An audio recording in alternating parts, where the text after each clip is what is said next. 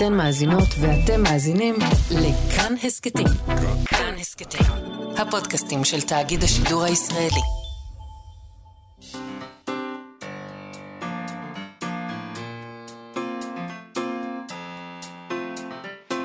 מה שכרוך.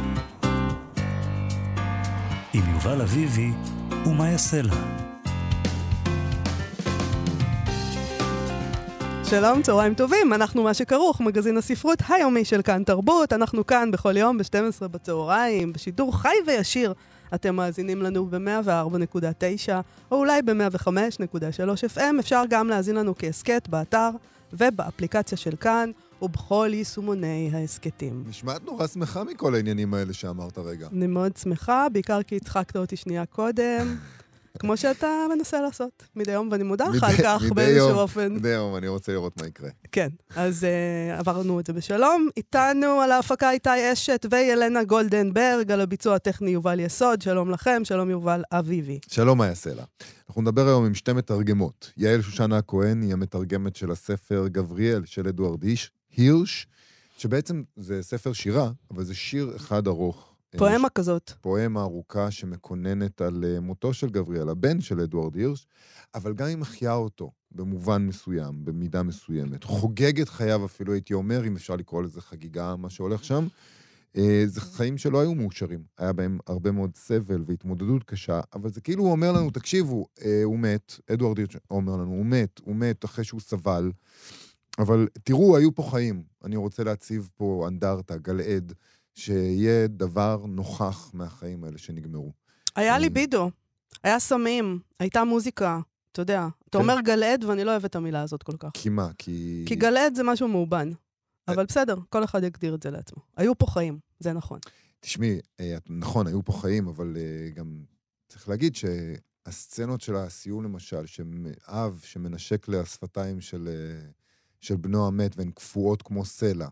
אה, זה מתאבן, כן. הדבר הזה מתאבן גם. מהמם. אז אה, אולי אה, גלעד זה דווקא קולע, אבל מצד שני אני מסכים איתך, נכון, היה שם הרבה מאוד, היו שם, זה ספר עצוב אבל מסעיר. נכון. יש שם ספר סערה. נפלא. כן. אז אנחנו נדבר עם יעל שושנה הכהן על הספר הזה, ואנחנו נדבר גם עם מתרגמת מרים בורנשטיין, ששני ספרים בתרגומה יצאו עכשיו, לא אחד. באחד יש מכתבים ורשימות של הסופר ברונו שולץ בפ- בפולין, של שנות ה-30, ואילו האחר מתאר את העולם התחתון של ורשה, העולם התחתון היהודי של ורשה באותם ימים, באותם שנים, פולין של שנות ה-30, אה, וזה הספר מלך. שתי נקודות מבט מאוד שונות על אותו מקום באותו זמן, פולין נכון, בשנות ה-30, נכון. כשאנחנו כמובן יודעים שעוד שנייה תהיה מה שואה. הולך לקרות, כן. אנחנו יודעים. אה, נכון. מלך זה, זה גם קצת ספר אגרוף, נכון, אה, שזה כמובן מאוד מוצא חן בעיניי. גם בעיניי. אנחנו יודעים שאני אוהבת אגרוף. הוא מתחיל במשפט, את אבי הרג יהודי גבה קומה, חטוב, בעל כתפיים רחבות וגב רב עוצמה של מתאגרף מכבי. אז ברור שישר התאהבתי בספר הזה, שכתב שצ'פן טוורדוך, שהוא סופר פולני עכשווי, הוא איש צעיר, יליד 79, יחסית צעיר. אה, והספר הזה היה רב-מכר בפולין, תורגם לכמה וכמה שפות, אף- היה גם סדרת טלוויזיה, מסתבר, שם בפולין ב-2020, על פי הספר הזה. והוא בכלל לא יהודי. כן, שזה מאוד מוזר. הוא גם כותב, הספר גם מתרחש חלקו בישראל. כן. אה, אח- הוא מאוד כמה יהודי, שנים אחר כך. הספר הזה. הוא כאילו ספר על יהודים מעיניים של לא יהודי. כן, באיזה חוצפה הוא גונב למזיז לנו את ה... מעניין זה. איזה תחקיר הוא עשה. כן, טוב, ננסה להבין. עוד מעט אה, נדבר על אה, הספר הזה גם. אנחנו מתחילים עם נתן אלתרמן, שהיום אנחנו מציינים את יום הולדתו, הוא נולד בשנת 1910, בארכיון גנזים של אגודת הסופרים והסופרות העבריים והעבריות, העלו לכבוד המאורע מכתב נזעם של אלתרמן למערכת עיתון טורים, מאפריל של 1932. הוא היה אז משורר מאוד צעיר, עוד לא בן 22, והוא זועם והוא כועס. על מה הוא כועס כל כך? על זה שהוא קיבל את העיתון, הגיע אליו העיתון, או שהוא קנה אותו, בטח לא הגיע אליו. והוא גילה שפרסמו את השיר שלו, ליל קרנבל, אה, אבל שכתבו אותו, ערכו אותו, שינו אותו מאוד. שזה פשוט לא יאמן. והוא לא צודק, יאמן, בטח שהוא צודק. באמת, הוא היה צריך ללכת לשרוף את הבניין, זה עזות מצח. תחשוב, משורר מקבל ש... אה, את, העיתון, ויש שיר שלו ששינו אותו. איזה חוצפה. אה, זה נעשה גם אה, פה מדי פעם. ברור, זה נעשה אנו. כל הזמן, אני יודעת, זה שערורייה. אבל זה שכאילו לא, העורך לא אומר לו, תשמע, תרים טלפון, תגיד תי." לו, נתן, תקשיב, נתי. תראה, אני כבר לא עורך את. המוסף הספרותי זה שנים מספר, ואני חושב שיועיל לשיר אם נוריד את זה ונוסיף את זה. בסדר. זה קורה עד היום, אגב. אה, אני מכירה כמה סיפורים כאלה. כן, זה שלא אומרים להם זה מטורף. ככה כותב אלתרמן למערכת העיתון הזה. אורחים נכבדים, לפני כמה ימים קיבלתי את הכתובים עם שירי ליל קרנבל, עקרתי לגמרי את מרירות הדאבה, הותרתי קצת מן העצבות הנכנעת, דברתי והעליתי פיקחות הדיון, והריני במצב של הגבה בכתב. הוא השתולל, ועכשיו זה הוא נרגע, ואז... זה הרבה פעמים אני אומרת זה טוב, הוא לעצמי, אומר, תנשמי. זה בדיוק מה שאני אומרת לעצמי. תנשמי. או שאני יושבת וכותבת בחמת זעם, ואז אומרת, עכשיו אל תשלחי, מה זה אומר? המתיני 24 שעות. מה זה אומר? Mm. שטוב שלא היה פייסבוק ב-1932, שאז נתן אלתרמן לא, היה לא כותב טוב. פוסט, לא טוב, כי אז היינו יכולים לקרוא משהו באמת אה, חשב. מה שהוא באמת חשב. כן. הוא היה כותב פוסט ומתייג את מערכת, טורים, כן. ואת העורך גם, כי הם מכירים, הרי כולם מכירים את כולם, ו- ואת ההורים שלו גם הוא היה מתייג אותם שם. תוכן איגרתי הקצרה. שאלה, מדוע שיסעתם את השיר? שיסעתם. האם הקטעים שנשמטו גרועים הם מאלה שנותרו? האם אין ההשמטות גורעות הרבה דווקא מרושם השיר? אין אני מדבר על שלמותו העניינית, לדידי זהו גורם שני במעלה. האם אין בצורה הנוכחית רווח ברעש והפסד במנגינה? האם אין אתם מצטערים ולו במעט על הפגיעה ששיר כזה פוגע בכבוד הכ- הכתובים? מאידך, תודה על התיקונים שבתוך השורות, חוץ משגיאות הדפוס. כולם מצוינים והולמים, זאת אומרת, בנוסף לכל הם גם עשו שגיאות דפוס. ולקינוח הוא מצרף שיר נוסף שהוא מציע לפרסום, אבל עם תנאי. וכאן, למען השם, אם עתיד הוא לסבול, בצדק, או שלא בצדק, כי קודמו המסכן, מוטב שלא יראה אור. נכון. משוררים תמיד היו צריכים להתקפל בסוף, זאת המסקנה, כי מה בעצם הם יכולים לעשות?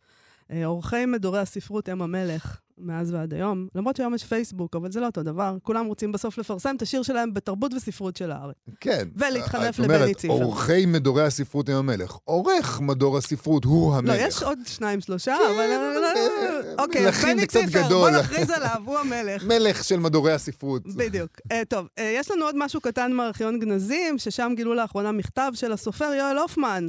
מכתב שהתגלה בארכיון של הפילוסוף פרופסור בן, בן עמי שרפשטיין, על ידי בתו דורית, שמסדרת את המכתבים uh, והכתבים של אביה. מספרים לו שם שהיא מצאה גם תמונה, ראיתי את התמונה בפייסבוק, העלו אותה. כן. Uh, תמונה שלה כנערה מטיול משפחתי ביפן, קיץ 1972, לצד יואל הופמן והוריה. בן עמי וגילה שרפשטיין, וככה כותב יואל הופמן למורה שלו ולחבר שלו, בן עמי שרפשטיין, לא כזה מזמן, ב-2009. כן, ממש לפני... אה, בן היקר, אני קורא בספרך האחרון, ואיני יכול שלא להתפעל מרוחב היריעה, מן הידע העמוק, מדקות ההבחנה. תמיד חשבתי שאני בר מזל שלמדתי מאדם כמוך, הטוב שבחוקרים, שמעולם לא נפל לראייה צרה או דוגמטיזם של דברים. ביני לבין עצמי אני רואה לנגד עיניי את הציור של רופאו של ואן גוך. הרופא, עיניו ממקדות, ממוקדות במאמץ שכלי, בוחן את הצייר, והצייר, מניין בא כוחו שלו, בורא את הרופא מחדש על בד הציור. כל שנות לימודיי ושנות ההוראה שלי באוניברסיטה חשתי קרוב יותר למקומו של הצייר מאשר למקומו של המלומד. אבל קרבתו של מלומד נאור שכמוך, שהוא גם צייר, שחררה אותי להיות מה שאני. בנאמנות שלך, יואל הופמן. זה מאוד מעניין. חייבים למות על יואל הופמן, אה, באמת, זה, אבל- איזה יופי. ולקבל ממנו מכתבים. הלוואי שהייתי מקבל ממנו מכתב, אבל uh, את מתארת לעצמך uh, את עצמך, Mm. כותבת מכתב כזה לחברה, לחבר? זה מכתב... למה אה, לא? לא יודע, אני לא מדבר ככה עם חברים שלי, אני לא כותב ככה לחברים. טוב, אנחנו כותבים להם וואטסאפ, אני שולח להם אימוג'י של אפרסק במקרה הטוב, אבל uh, את יודעת, זה- Mhm. אולי חסר. אפרסק זה... מה המשמעות של האימוג'י הזה? שכחתי. טוב, לא משנה. אני שולח את זה כי אני לא ממש יודע מה אוקיי. המשמעות של אימוג'י. זה בטח ירדו עליי אחרי זה שאני עושה אפרסק? איזה זה לא. ישבן? יכול להיות. אוקיי. כן, זה ישבן. אוקיי. אז לא... אתמול- אה, דגל ישראל, אימוג'י של דגל ישראל אני שולח להם. בסדר, אני לא שולחת לאף אחד אפרסק. לעולם לא אשלח גם. אתמול העלתה המשוררת ליאת קפלן באותו עניין, זה פשוט, אה, לא יכולתי להתאפק, קטע מהספר של יואל הופמן, קוריקולום ויטה, אה, שאני לא מתאפקת, ואני רוצה למה לקרוא. שתבכי? בדיוק. אפרופו היחס של הופמן ללב, לאומנות ולידידות, זה כן. פשוט היה בול. אז ככה כתב יואל הופמן. אני אומר תודה לנשמות היקרות שחברו לחיי ומשלח אותן מן הספרות אל המחוזות העמוקים של הלב שאסור לה, לאומנות, להיכנס אליהם. אילו יכולתי, במין ברית עמוקה יותר מזו שבין סופר וקורא, ליפול על צווארם של אנשים ולומר להם, בואו ונשב, ונחלות תה, ונשתה, ואתם תספרו לי את חייכם, ואני אספר לכם את חיי. הייתי משליך את כתב היד לסל הניירות ועושה זאת. בעולם כזה החוק היה אוסר על הבדיה. ועל כן, אשתי הראשונה ורדה, וילדיי יסמין ותומר ויותם, ואשתי נורית, יעמדו מחוץ לספר. זה- הוא היה מעדיף לפגוש אותנו פשוט. כן. לשבת איתנו לתה. איזה, איזה מדהים זה להיות בן אדם שעומד מחוץ לספר של יואל הופמן. נכון.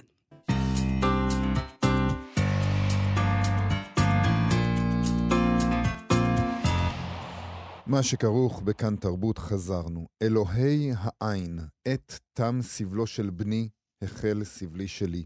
כך כותב אדוארד הירש בספר גבריאל, שהוא בעצם שיר אחד ארוך, שמתחיל ונגמר במותו של בנו של הירש, גבריאל, ובאמצע מגולל את חייו, שהיה בהם הרבה סבל ו- ומאבק בחרדה, ב-OCD, בטורט, בהתמכרות, אבל גם יופי, ושמחה וניצחונות ואהבה. זה בעצם, זה ספר שובר לב על הורות בלתי אפשרית ועל עצב עמוק.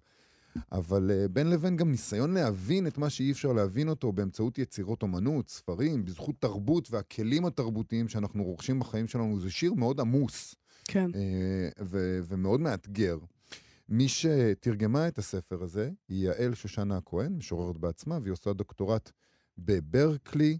אה, הספר הזה יצא בהוצאת קשב לשירה, היא איתנו עכשיו. שלום, יעל שושנה הכהן. שלום, שלום. שלום, שלום. שלום וברכה. בעצם הספר הזה הפך אותך למתרגמת. בדיוק ככה, זה בדיוק ככה. אני הגעתי לתרגום כשהגעתי לספר הזה. אה, אני בעצמי בכלל אה, משוררת, והגעתי לספר הזה על ידי זה שכשהייתי סטודנטית באוניברסיטת ניו יורק, היינו מסתובבים אה, כדרכם של סטודנטים לשירה ברחבי העיר, ומחפשים כאלה וכאלה אירועי שירה, אה, נאומים, ערבי הקראות. וככה הגענו בעצם לשמוע את אה, אדוארד הירש מקבל את אה, פרס ה-Poetry Chancellor של ה-Poetry Society של אה, ניו יורק. ומה היה שם, אבל אה, ה- מי זה האדוארד הירש הזה שאנחנו לא מכירים אותו פה? הוא משורר מאוד מאוד משמעותי אה, בארצות הברית. אה, הוא זכה כמובן ב, בפרסים מאוד מאוד משמעותיים, אבל זו בעצם היצירה החשובה ביותר שלו, יצירת גבריאל, שהיא בעצם אה, המגנוס אופוס שלו. מה יש שם? מה יש שם שמבחינתו, אבל גם מה יש שם שכל כך שווה אותך? כל ה- הספר כולו הוא, קוראים אותו בנשימה עצורה, הוא נפתח בעצם בסצנה של אה, אב, בדיוק כפי שתיארת, של אב שעומד מעל, אה, מעל ארון בנו אה, וצופה בו, אבל מיד אחר כך הוא מגולל את הסיפור של גבריאל מהיותו תינוק שלא מצליח להירדם בלילה ושההורים שלו מנדנדים אותו בעגלה, כל אה, מתהלכים איתו ברחובות עד שירדם, עד להיותו אה, teenager אה, אה, חצוף שמתריס בהוריו, אה, ו- ועם כל ההומור שלו והעצמאות שלו והיכולת שלו אה, לגבש סביבו חברויות אמיתיות, ובדיוק כפי שאמרתם, גם ניצחונות אדירים, אה, ועד חזרה ל, ל, לסוף. בעצם אנחנו מגיעים חזרה ל, לנקודת ההתחלה, חזרה לסוף, אה, שבו ההורים עומדים, אה, עומדים מעל, מעל ארון בנם. אבל כשהגעתי לסוף הספר, אני הרגשתי שהכרתי את גבריאל, הרגשתי שגבריאל היה איכשהו יחד איתי בקריאה. היה לו איזה, איזה נוכחות, איזה חיות, ואני חושבת שזה מה שכולנו רוצים אה, בסוף, שיזכרו אותנו לא רק אה, בשביל אה, מותנו, או מה שאנחנו משאירים, או הכאב, או העצב, אלא מה, איך אנחנו חיים, איך, הם, איך היינו, מה, מה, מה השארנו כשהיינו כאן. כן, הוא היה אדם די מדליק, בסך הכל, גבריאל. מאוד, מאוד, מאוד. מלא, אבל- מלא בהומור, מלא. אבל יש איזה משהו, יש, זה נורא מכאיב שבן אדם כזה, כל כך מסעיר, כל כך uh, מדליק, כל כך, uh, עם, עם כל כך הרבה בתוכו, כמעט uh, מהש, מ- מאיך שהוא בונה את, ה, את השיר הארוך הזה, זה כמעט טרגי, גם עד כמה הדבר הזה כאילו נכתב מראש, החיים הבלתי אפשריים האלה. העוצמה הזאת היא חייבת להישרף, ככה זה ברוקנרול. כן? כן, יש בזה, יש בזה אמת רבה, וזה באמת בדיוק מה שאתה מתאר, זה משהו שכמעט נכתב מה, מהשורות הראשונות אה, של חייו של גבריאל, אבל שוב, מה שבעיניי משמעותי זה החיים. זה לא, ה, זה, זה לא, זה לא, רע, או לא רק הטרגיות של הסוף, זה מה, איך אנחנו כאן, איך אנחנו חיים, איך אנחנו עושים רוקנרול. יפה מאוד. אז אולי תקראי לנו משהו מתוך זה, אה, שהמאזינים יבינו על מה מדובר. בוודאי, בשמחה.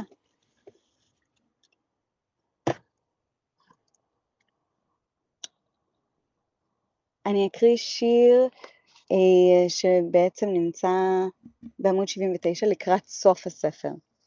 בבקשה. לא ידעתי שמלאכת האבל היא כמו סחיבת שקי מלט במעלה ההר בלילה. הפסגה אינה נראית לעין, משום שאין פסגה. יגונו האומלל של סיזיפוס. לא ידעתי שאתאמץ לעבור דרך סבך שיחים מרופט, בלי שביל למעלה, משום שאין שביל. רק אבן כהה ונהר ליפול לתוכו. וזמן וחדריו הימי ביניימים, זמן וקצוותיו המשוננים ומכשיריו הכהים, לא ידעתי שמלאכת האבל היא עמל בעלתה שאנו נושאים בקרבנו. אף שלעיתים כשאני ישן אני שוב איתו, ואז אני מתעורר, יגונו האומלל של סיזיפוס. איני מוכן לכובד משקלך שנכרך סביב גופי כמו בטון. הסתכל מקרוב ותראה שכמעט כולם נושאים שקים של מלט על גבם. זו הסיבה שנדרש אומץ לצאת בבוקר מהמיטה ולטפס אל תוך היום. אני רוצה לשאול אותך על איך מתרגמים ספר כזה, זה פחות נוכח, זה קצת נוכח פה בקטע שקראת, אבל הספר הזה עמוס רפרנסים תרבותיים, את חלקם פירשתם בסוף הספר, אבל לא את כולם, יש פה ציטוטים מיצירות שונות, דיאלוגים, זה ספר מאוד מורכב מבחינת המבנה, ומאוד מורכב מבחינת התכנים שהוא מביא. אה, מביא פנימה, ואני חושב לעצמי שהם, זה, באמת, כמו שאמרתי מקודם, זה נראה כמו בן אדם שמביא את כל הכלים התרבותיים ה, ה, שהוא רכש במהלך חייו כדי לנסות להבין את הטרגדיה הזאת, שאי אפשר באמת להבין אותה. נכון, אבל, נכון, זה בדיוק כך. אבל איך מתרגמים את זה? הרי זה, זה כל כך כל כך עמוס, אי אפשר... איך תרגמת? זה באמת, זה באמת הייתה עבודה מאוד, אה, מאוד משמעותית, מאוד ארוכה. אה, ראשית כל היה לי, היה לי אה, פרטנר מאוד אה, ברפי וייכרט, שהוא העורך, שהיה מעבר בשבילי לעורך ולמוציא לאור, הוא ממש ליווה אותי בתהליך הזה מה, מהרגעים הראשונים שלו. ותרגום בשבילי זה, אני מדמה את זה קצת כמו כשילדים בהתחלה ניגשים לבריכה ומרגישים שזה, המים קצת קרירים והם לא יודעים אם הולכים אה, בדיוק לקפוץ פנימה, אבל מחליטים שהולכים על זה. אז זה בדיוק ככה, צוללים פנימה, אה, וזה אפילו שאתה לא בדיוק יודע עוד במה, במה זה יהיה כרוך. זה באמת הייתה עבודה מאוד מאוד אה, אה, מורכבת, גם בגלל שזה דרש להביא אה, הרבה בעצם תכנים שהם מחוץ לעולמות הרגילים של שירה, תרגומים מיצירות שונות, רפרנסים אפילו משירי רוקנרול. כן, אה, המוטו, גם המוטו של, ה, של הספר מאוד מפתיע. אה, נכון. הוא, הוא ציטוט מתוך שיר של להקת הפופ-פאנק בלינק 182.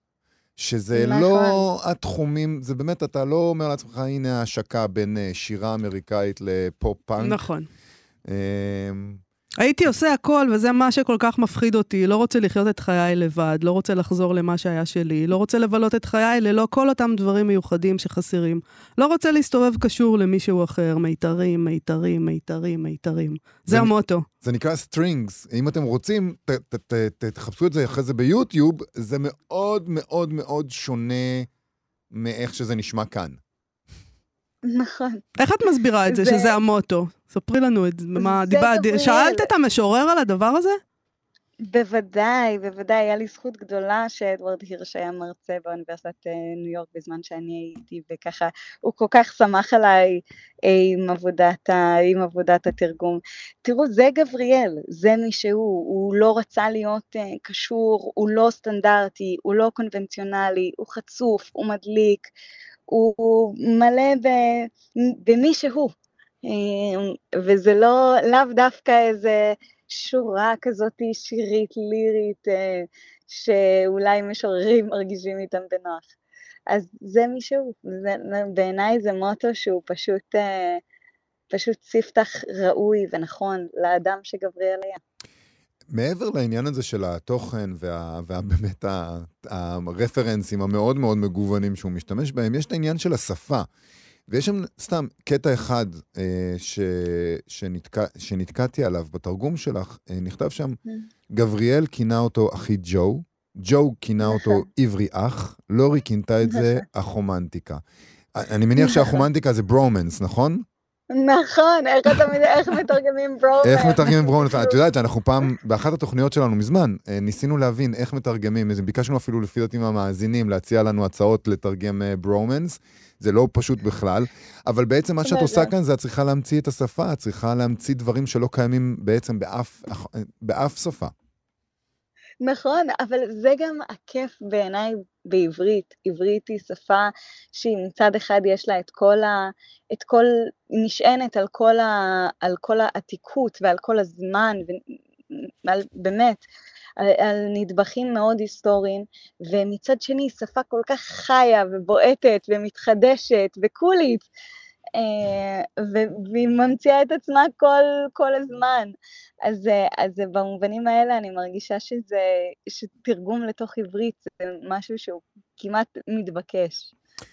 יעל שושנה הכהן, גבריאל, של אדוארד הירש. אה, זה ספר נהדר נהדר, יצא עכשיו בהוצאת קשב. תודה רבה לך על השיחה הזאת. תודה רבה רבה. להתראות. ביי.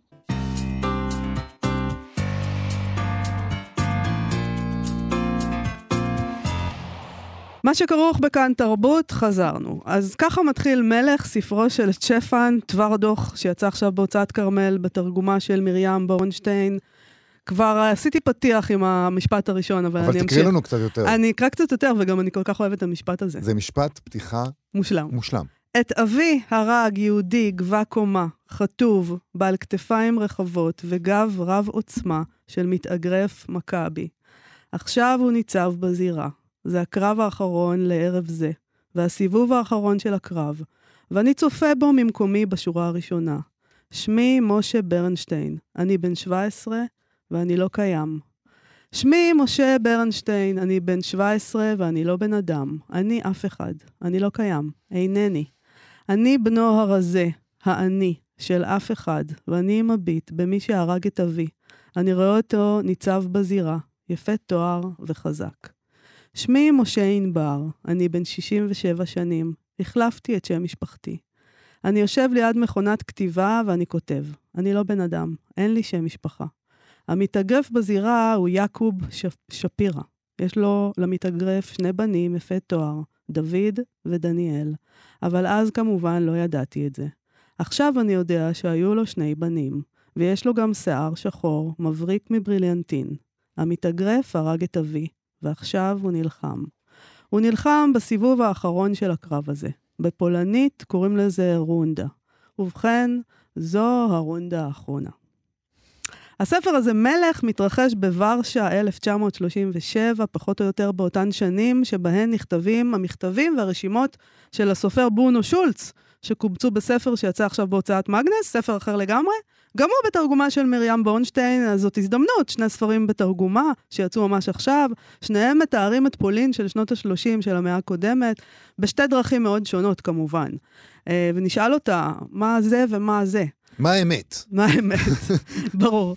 מרים בורנשטיין היא מתרגמת, בין השאר היא תרגמה לעברית את ספריה של זוכת פרס נובל, אולגה טוקרצ'וק, ספרי יעקב ועל עצמות המתים, שעל זה אנחנו מודים לה מאוד. מאוד. אה, אבל בכלל, יש לנו ספרות פולנית, אנחנו חייבים לה הרבה בתחום הזה. אה, והיא, כמובן שאיתנו עכשיו לדבר על כל זה. שלום מרים בורנשטיין. שלום, שלום וברכה. אז אולי נתחיל עם ברונו שולץ. אה, תספרי לנו מה בעצם יש בספר הזה, למי הוא כותב, על מה הוא כותב, מה מעסיק אותו בשנים האלה. ברונו שולץ כותב אה, להמון אנשים. האמת היא שאנחנו גם לא, לא, לא קיבלנו אה, אולי הערה ביבליוגרפית קודם, הספר הזה הוא מבחר. כן. הוא מבחר של המכתבים ששרדו. עכשיו, יש הרבה מכתבים שיודעים שהוא כתב, אבל שלא שרדו, כי הם הגיעו לכל מיני אנשים שנספו, ונשרף ביתם, נשרפו אה, גנזיהם, ולא נשאר שום דבר. כך שהמבחר הוא די מצומצם, אבל יחד עם זה, אנחנו יכולים לראות, וזה אני חושבת משותף באיזשהו אופן מוזר לשני הספרים. בשני הספרים אנחנו עוסקים בדמויות שוליים, בדמויות שנמצאות בשולי החברה שבה הן חיות. ברונו שולד חי בדרוהוביץ' בסוף העולם פחות או יותר, באותה תקופה מבחינת מה שמתרחש בעולם הספרות, שזה מה שמעניין אותו. כן. מה שמתרחש, מתרחש בוורשה, מתרחש בליטא אולי, בווילנה, אבל לא בדרוהוביץ'. והוא, זה מאוד קשה לו. אז הוא, והוא גם יהודי בנוסף לכל. אז הוא יהודי, והוא חי בשוליים, והוא לא מרגיש שייך, והוא כמה להשתייכות. יש כמה דברים, כמה מכתבים שבהם הוא אומר את זה. אני, אני רוצה לחיות בקרב אנשים שכמותי, ואינם. ולכן אני כותב. המכתבים האלה יוצרים מן חברה שבאה במקום החברה שאין לו. והוא, והוא הוא נורא אפולוגטי גם כל הזמן. הוא, כל הוא, הזמן, הוא כן. כל הזמן אומר לאנשים, אני בכלל מצטער שאני מטריד אתכם, הוא פונה לכל מיני סופרים ומשוררים ואנשי עיתונות וכולי וכולי. נכון. בניס... זה, זה, בעצם זה נורא, זה נורא עצוב, זה בן אדם, אנחנו מכירים את זה, זה בן אדם שרוצה להכניס את הרגל שלו בדלת של הספרות, והוא לא במקום הנכון, והוא, והוא ממש מנמיך את עצמו, רק תנו לי להיכנס. אבל אתה יודע, אה, הוא לא איש שיכניס את הרגל שלו בדלת. הוא מחכה שיפתחו לו אותה. ולכן האפולוגטיקה הזאת כל הזמן. והוא כמעט לא, הוא מתייחס... לא אומר, תראו, אני כזה נפלא, לא. למה אתם לא, לא מקבלים אותי? להפך, הוא אומר, אה, באחד המכתבים, אה, הוא אומר, אני אמצא את זה ואקרא שתי שורות, הערותיך על ספרי, הוא כותב לאחד המכותבים שלו, הערותיך על ספרי, אף שהן תוצאה של היכרות שטחית איתו, הן חכמות ונוקבות. מילותיך הספורות על הספר אפפו אותי בתחושה המוכרת של הבנה וקרבה. אין ספק, אתה שייך לקהילה המצומצמת של הקוראים המתאימים לספר זה. אומרת, אה, הקהילה מצומצמת. אה, אה, בוא נגיד אבל, למי שלא יודע אולי, שברונו שולץ הוא מגדולי הסופרים של המאה ה-20, הוא לא עכשיו, אה, את יודעת, זה בן לא אדם חשוב. נכון. יש בו איזה מין, לא- לא, אין לו אמונה שמישהו יבין אותו. או נכון. שרבים יבינו אותו. נכון, אין לו. אין לו, והוא גם רוצה להיכלל בין, בין יוצרים. הוא, במקום אחר הוא אומר, אמ, במקום אחר הוא אומר, במכתבי הצגתי את טיעוניי לבקשתי להסתפח אל העולם הזה, אל האטמוספירה שחולקים אותה יוצרי עולמות הרוח. המטרה הייתה להיכלל במשפחת הנשמות היוצרות ולחוש שעולמי גובל בעולמות אחרים ומשיק להם, שגבולות, שהגבולות האלה מפעפעים זה אל זה ומצטלבים זה עם זה, מחליפים ביניהם מגמות וריגושים מצמררים. את יודעת, את אמרת מקודם שהספרים, שני הספרים האלה, מלך, שתכף נדבר עליהם, והרשימות של ברונו שולט מדברים על אה, דמויות שוליים, אבל בעצם אולי גם זה, הרצון הזה להשתייכות. זה גם במלך מאוד מאוד חזק, הרי העניין, הספר מתחיל באיזה מצב בלתי אפשרי של הצורך להיות חלק מהחברה שלקחה ממך את אבא שלך.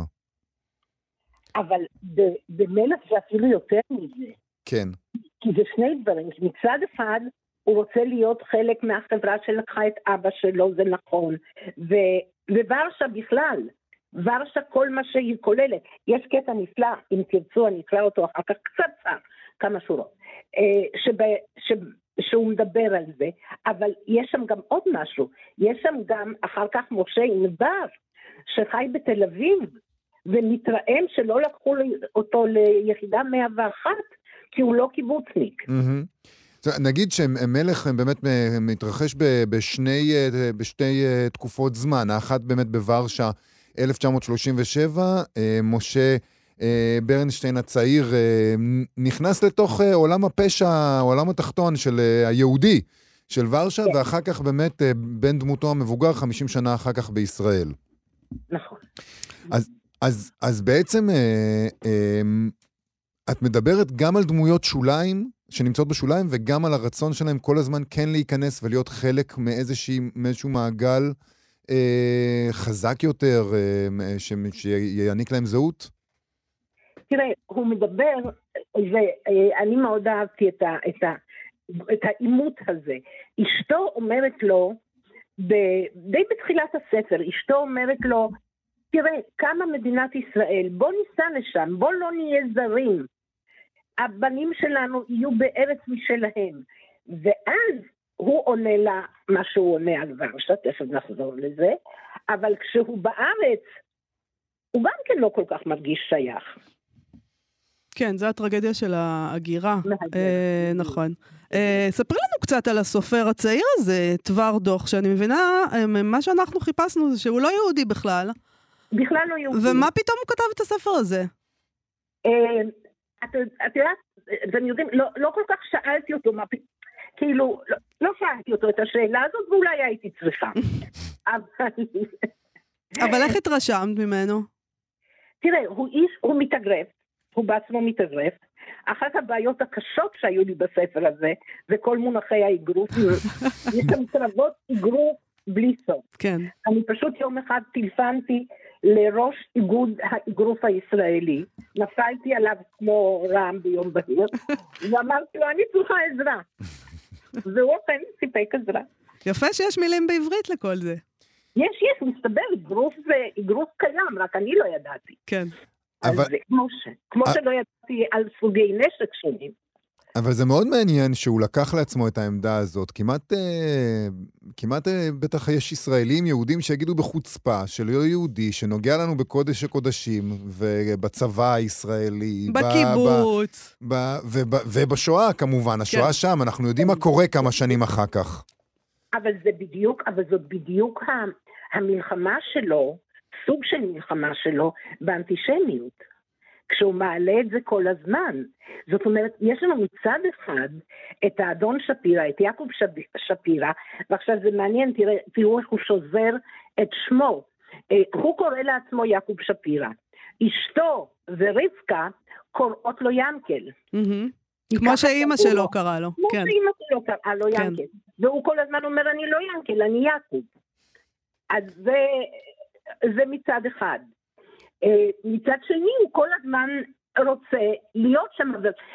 אה, הגוי, התובע הכללי של ורשה, מתרעם נורא, מפני שהם תופרים מסתבר את חליפותיהם אצל אותו חייט, ולא ייתכן שאני אתפור את חליפותיי באותו, אצל אותו חייט שהיהודי הפושע הזה תופרת שלו. יש כאן גם את העניין הזה של להיות יהודי אחר מהיהודי הזה שהוא ינקל, החלש, את יודעת, נכון. להיות יהודי חלש, להיות היהודי המתאגרף. נכון, להיות בדיוק, להיות היהודי המתאגרף, נכון. יש, אז אני, זאת כאילו דרך. אם, אם, אם אפשר לעשות את, ה, את ההשוואה הזאת, אני לא יודעת אם היא תקפה, אבל שולץ מנסה להיות חלק על ידי ספרות, הוא הרי כותב בפולנית. כן. ושפירא מנסה להיות חלק באגרוף. אבל זה, זה מצד שני, זה גם עניין אישי שלו, מפני שכשהוא מגיע ארצה, הוא ממשיך להיות לוחם. אמנם לא ביחידה 101, אבל עדיין. כן. זה מאוד מעניין אבל שאת יודעת, אה, אצל ברונו שולץ אה, לא נוצץ מאוד העולם שהוא אה, מתאר, אבל בספר הזה, מלך, אה, יש ורשה מתוארת במידה מסוימת. נכון שזה העולם התחתון וכולי וכולי, אבל יש שם הרבה מאוד הוד והדר. עולם, כמעט עושה חשק לבוא למועדונים האלה ולשתות איתם ולשלוף גם אני אה, מה, מהכיס הקטן של החליפה את האקדח הקטן. זה נכון. מאוד מאוד נוצץ, זה נראה כמו עולם מאוד מסעיר לחיות בו, אה, ורשה של אז. כי זה אכן עולם מסעיר לחיות בו, למי שנמצא במקום הנכון. ולמי שיש אקדח. כן, ולמי שהוא מתאגרף ממש ממש טוב. איך הפולנים אה, קיבלו את הספר הזה, מלך? מעניין אותי. ב- באהדה רבה הם, אה, הוא הודפס כמה וכמה פעמים, יצאו כמה וכמה מהדורות, ונעשתה סדרה, שאנחנו בשום אופן לא הצלחנו, המכון הפולני, משרד החוץ, ניסו בכל מיני צורות, הטלוויזיה הפולנית שעשתה את הסדרה לא משחררת, אה, לא הסכימו. לתת לך למה- לצפות? מעניין למה הם לא רוצים שנראה את זה. אני לא יודעת. נשגב מבינתי. אה, מרים הפולני לא לא הסכימו. הבנתי. מרים בורנשטיין, תודה רבה לך על השיחה הזאת. תודה רבה לך שתרגמת את שני הספרים האלה, מלך וברונו שולץ, מבחר, מכתבים, רשימות ורישומים. גם בנפרד זה חוויה נהדרת של קריאה. תודה רבה. שמחה מאוד לתרגם. תודה. תודה רבה.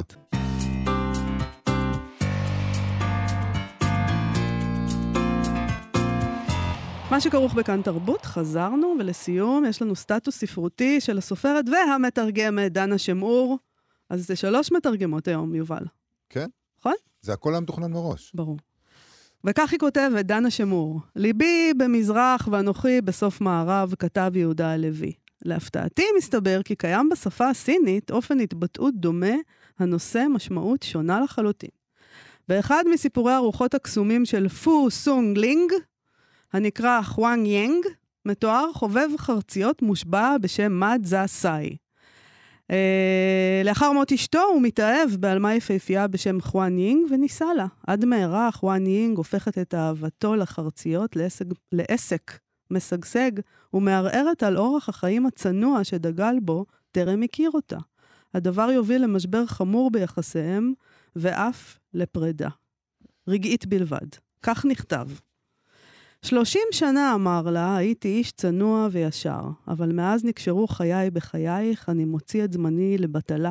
סמוך על שולחנך, ואין בי עוד כלל רוחי הגברית. בני האדם כולם מבקשים אושר, ואילו אני מבקש עוני. אתה, אדוני, אינך חפץ באושר, אמרה חואנג יינג, ואילו אני, שפחתך, איני יכולה לחיות חיי עוני. אם כן, אין לי ברירה אלא להיפרד ממך, אדוני, ולחיות לבדי. הטהור יחיה על טוהרו, והמסואבת תחיה על שאובה. לא נורא. והיא הקימה באמצע הגן בקתה של חדרים אחדים, בחרה משרתות נאות שישרתו את מה, והוא אכן מצא מנוחה לנפשו. אבל לא עברו אלא ימים אחדים, וגעגועיו אל חואן יינג הדאיבו את ליבו. אלא שהיא, כשהזמין אותה לבוא אליו, סירבה. ובאין ברירה הלך הוא אליה ועשה לו מנהג לבלות שם את הלילות לסירוגין. וחואן יינג חייכה ואמרה, לאכול במזרח ולישון במערב. האם כך ינהג תור לב? ומה גיחך גם הוא בליבו באין לו מענה, ושב לגור איתה כבעבר. מתרגמת הסיפור המבריקה אמירה כץ ביארה באופן, באופן הבא את משמעות המשפט לאכול במזרח ולישון במערב. מי שמתקשה לבחור בין שני דברים טובים. זו המשמעות. לפי סיפור של איש צ'י מהמאה החמישית, שבביתו רצו שני גברים, האחד מכוער אך עשיר, האחר יפה, ועני. ההורים, שלא יכלו להחליט למי לתיתה, שאלו את פיה, והיא השיבה, אני רוצה לאכול בבית המזרחי ולישון במערבי. מה נחמד ליהנות מכל העולמות, כותבת דנה שמור. זה נכון. אה, גם אני רוצה. ליהנות מכל העולמות ליהנות זה מכל נהדר. העולמות. נכון, מסכימה. אה, אבל לא לכולנו יש את האפשרות. אה, כן, או את השכל. עד כאן תוכניתנו להיום. תודה רבה לאיתי אשת וילנה גולדנברג על ההפקה, וליובל יסוד על הביצוע הטכני. בואו לבקר בעמוד הפייסבוק שלנו, ואנחנו נהיה פה שוב מחר. להתראות. להתראות.